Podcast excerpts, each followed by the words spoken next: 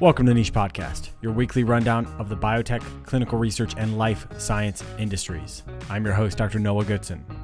This week, Charles River acquires Retrogenix. IQVIA fully acquires Q2 Solutions. Agios sells 1.8 billion in oncology, and Alloy forges a $75 million Series C.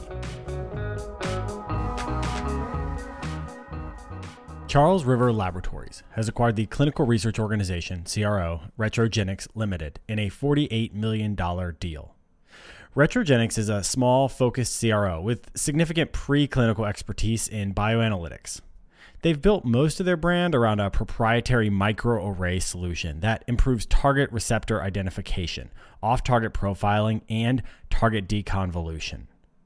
At $48 million, this is hardly the biggest deal Charles River has done, even just this year. Remember, they purchased Cognate Biosciences for $875 million. Uh, we reported that back in episode 35. Then they raised a billion dollars in senior notes. All the capital is getting funneled into preclinical preparations for Charles River to provide services to the burgeoning personalized medicine market. Cognate is a CMDO, and this latest acquisition of Retrogenix mixes in early screening and preclinical research with the rest of what Charles River does.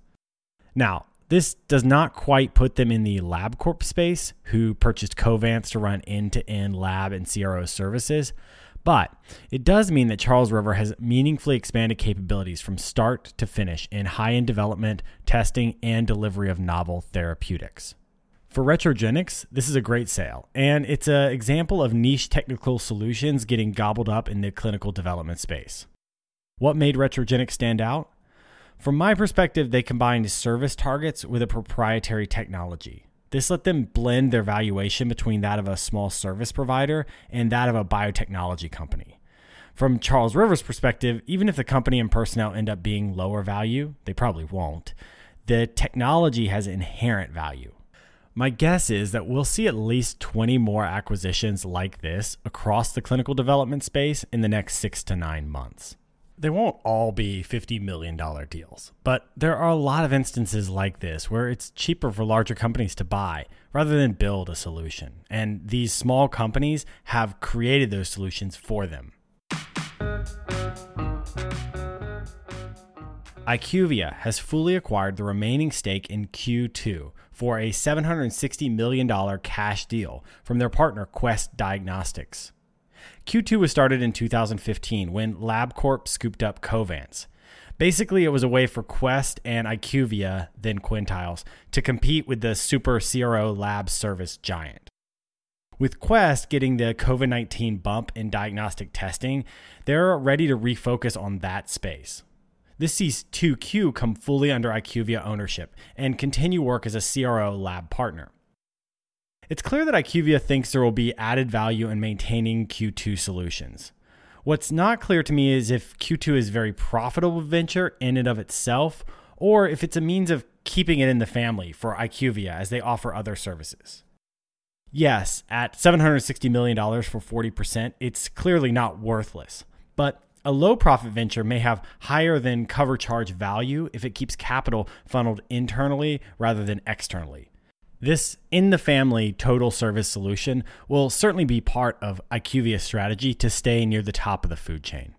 Alternatively, Q2 Solutions may just be very profitable and a great value added solution that IQVIA is happy to own. Developing a new product in the biopharma space is incredibly challenging. There are design barriers, capital to raise, and regulatory hurdles. The SCOPE method provides consultative solutions to navigate industry specific challenges. We've helped companies pivot into new therapeutic spaces, change trajectory through clinical insights, and empowered CEOs with tools to transform their data into stories that raise capital. The SCOPE method will help you develop data driven strategic processes. Find out more at thescopemethod.com.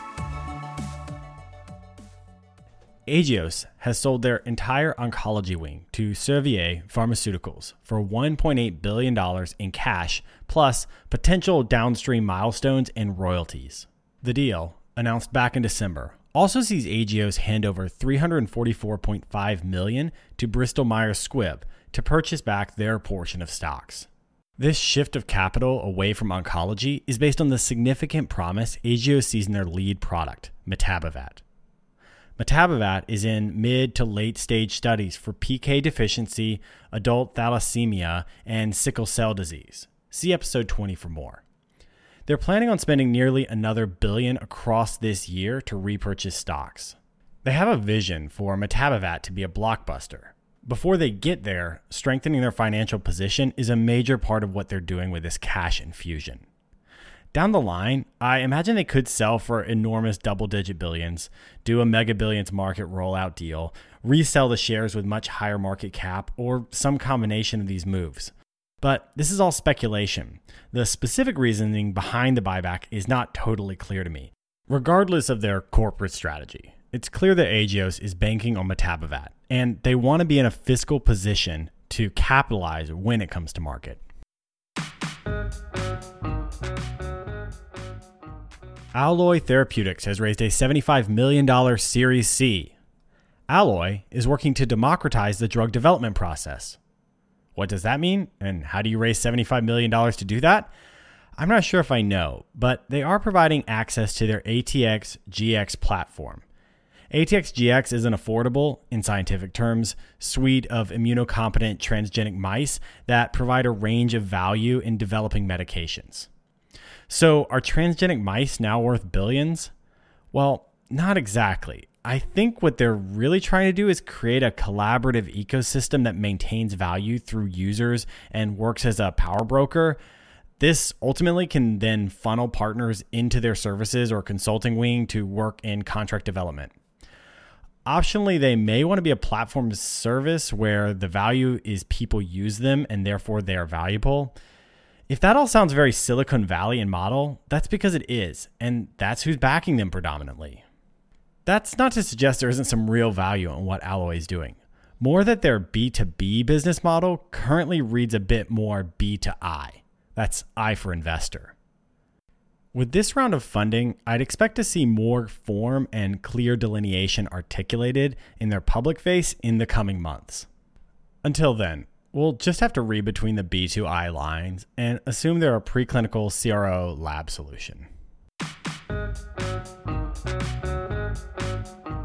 Thanks for joining me on the Niche Podcast, your weekly summary of the top news in the biotech, clinical trials, and life science industries.